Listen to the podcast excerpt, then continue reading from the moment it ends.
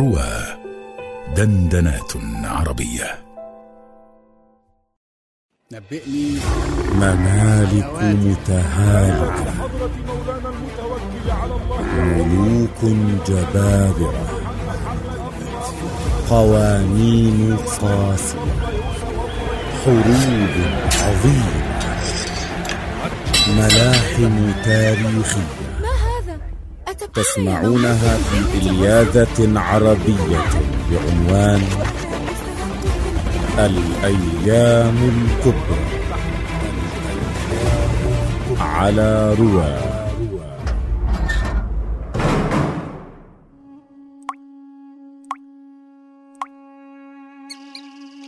أبلغ النعمان عني مألكا. إنني قد طال حبسي وانتظاري. وبغير الماء حلقي شرق كنت كالغصان بالماء اعتصاري. ليت شعري عن دخيل يفتري حيثما أدرك ليلي ونهاري. قاعدا يكرب نفسي بثها وحراما كان سجني واحتصاري.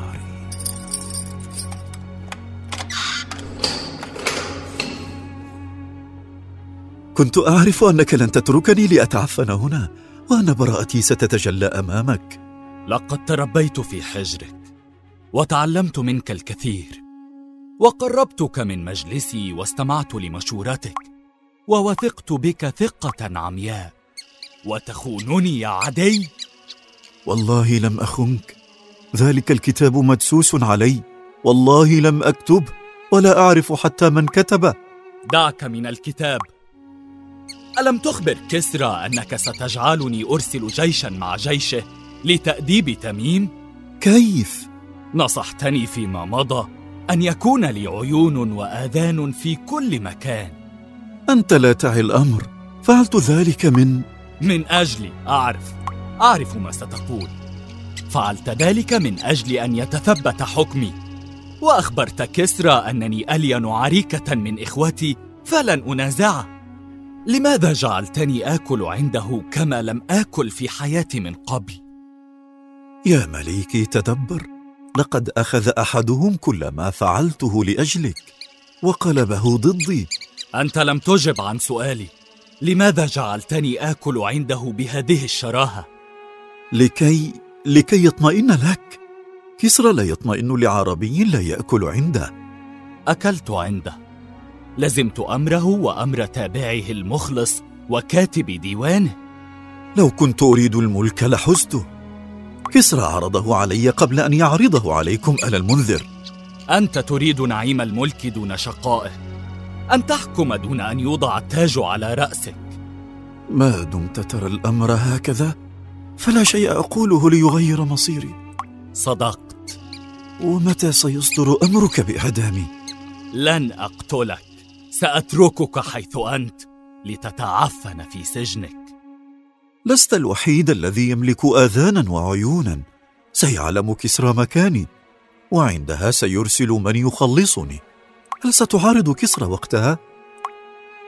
سأحرص الا يصل ذكرك لآذانه.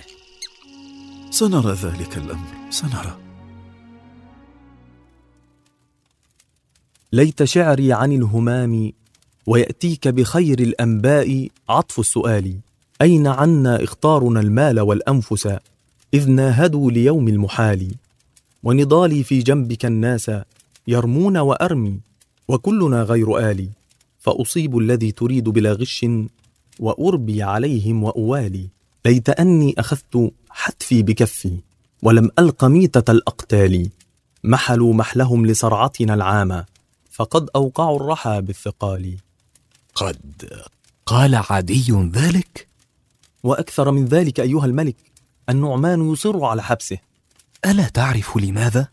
أشيع في الحيرة أن عديا أهان النعمان. بعضهم يقول إن عديا قال فيه شعرا أغضبه وبعضهم يقول إنه عصى امرا من أوامره. لكن عديا كاتب ديواني. لو كان فعل شيئا من ذلك لعرض النعمان علي الأمر اولا وأنا أقرر عقابه. سأكتب للنعمان أن يطلق سراحه ويرسله إلي. وأريدك أن تحمل هذا الكتاب وتوصله إلى النعمان بأقصى سرعة. فأنا أخشى أن يصيب عديا مكروه وهو في ذلك السجن. أمرك يا مولاي.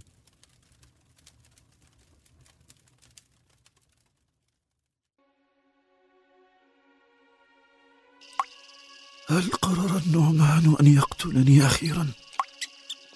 رباه ما الذي فعلوه بك من أنت؟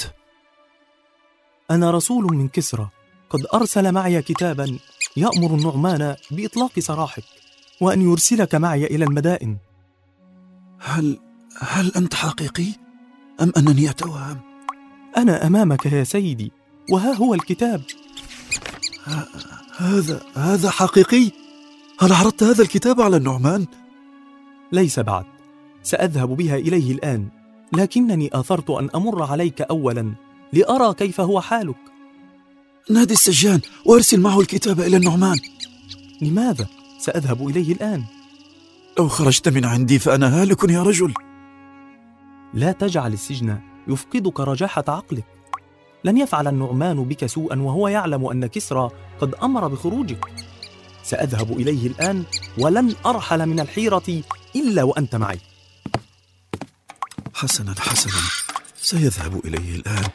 لا تبتئس يا علي النعمان ليس بأحمق ليخالف أمر كسرى.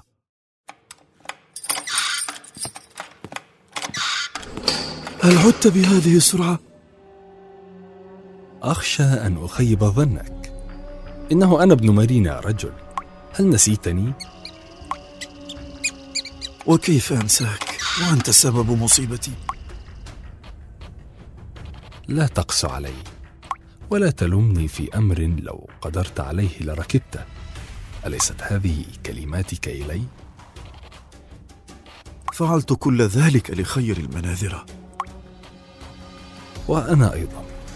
كلنا نريد الخير لكننا ننظر إلى الخير بطريقة مختلفة.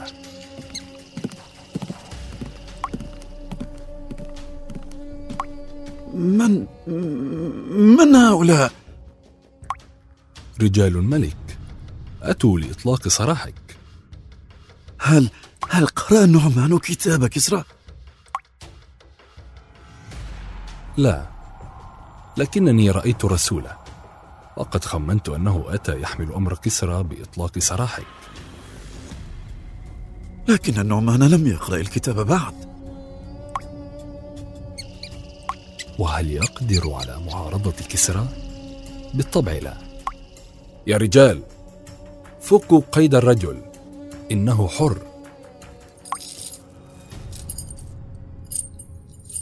أنت أنت تعرف أن كسرى سيغضب إن مسني سوء. نعم أعلم.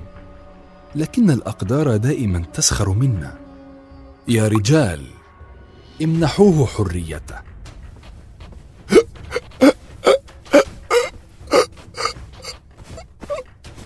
لقد تأخر كسرى كثيرا في إرسال كتابه. ولقد أصابك السجن بالمرض وتدهورت صحتك يوما بعد يوم. وعندما أتى كتاب كسرى كان الموت قد سبقه إليك. أرجوك أرجو أرجوك! قد فات الأوان يا عدي وانقضى أجلك.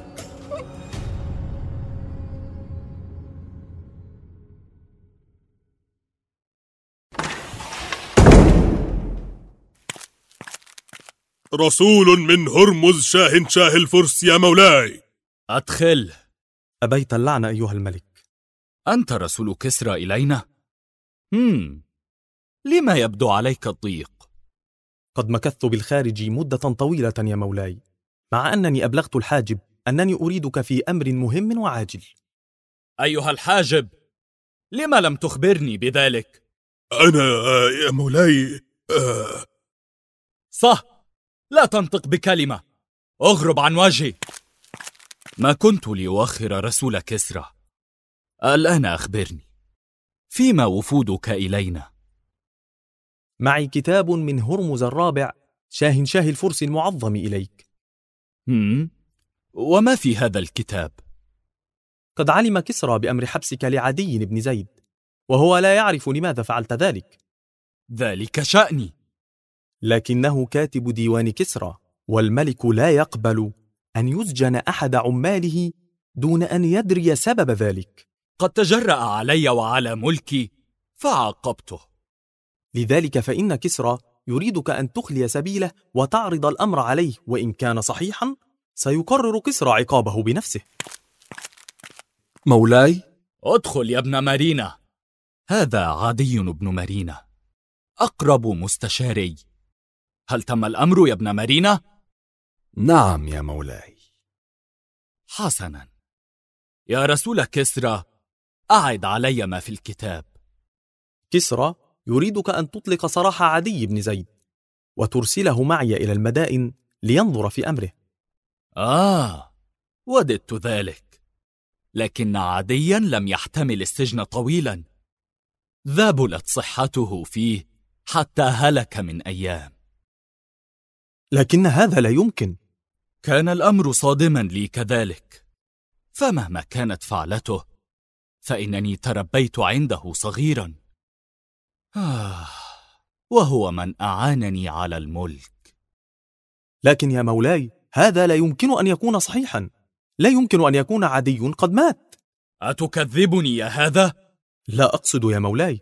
ما قصدته أن من المستحيل أن يكون عدي ميتا منذ أيام. لقد رأيته منذ قليل وكلمته. يرسلك كسرى إلي لتكذبني في مجلسي. يا حراس اقبضوا عليه وألقوه في السجن.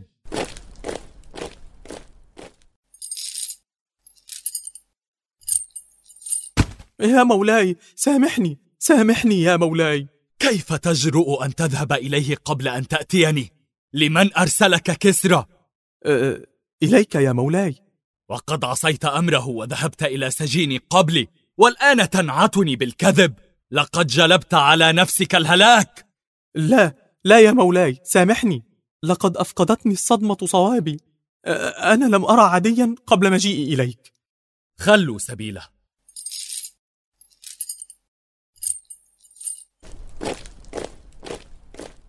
قد أنعمت عليك بحياتك. والآن ماذا ستخبر كسرى عندما تعود إليه؟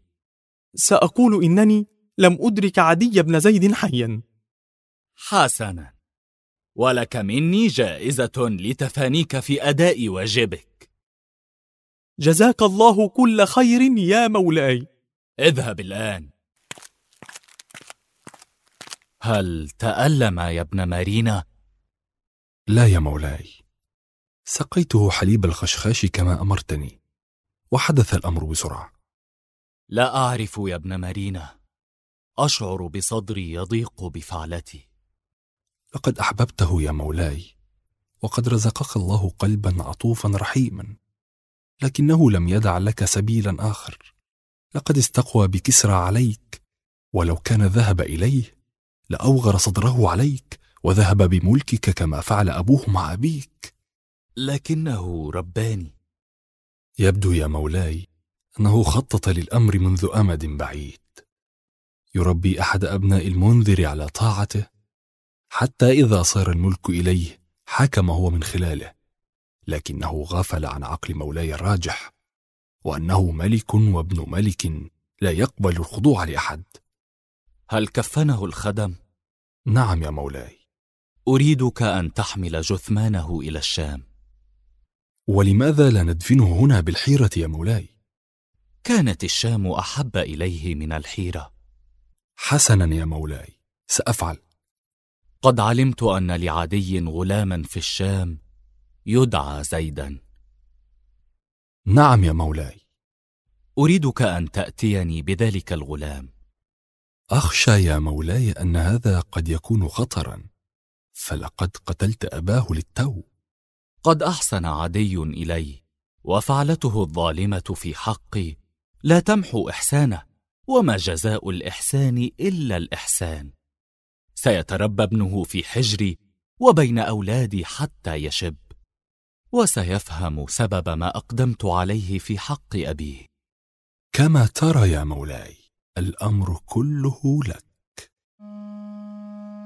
قام بأداء الأدوار في الحلقة بحسب الظهور محمد محمود مصطفى لولح أحمد شمعة مؤمن المدرك أحمد عادل تدقيق لغوي محمود سلام أبو مالك أشرف على الأداء أيمن مسعود تأليف محمد إسماعيل إخراج محمد صالح.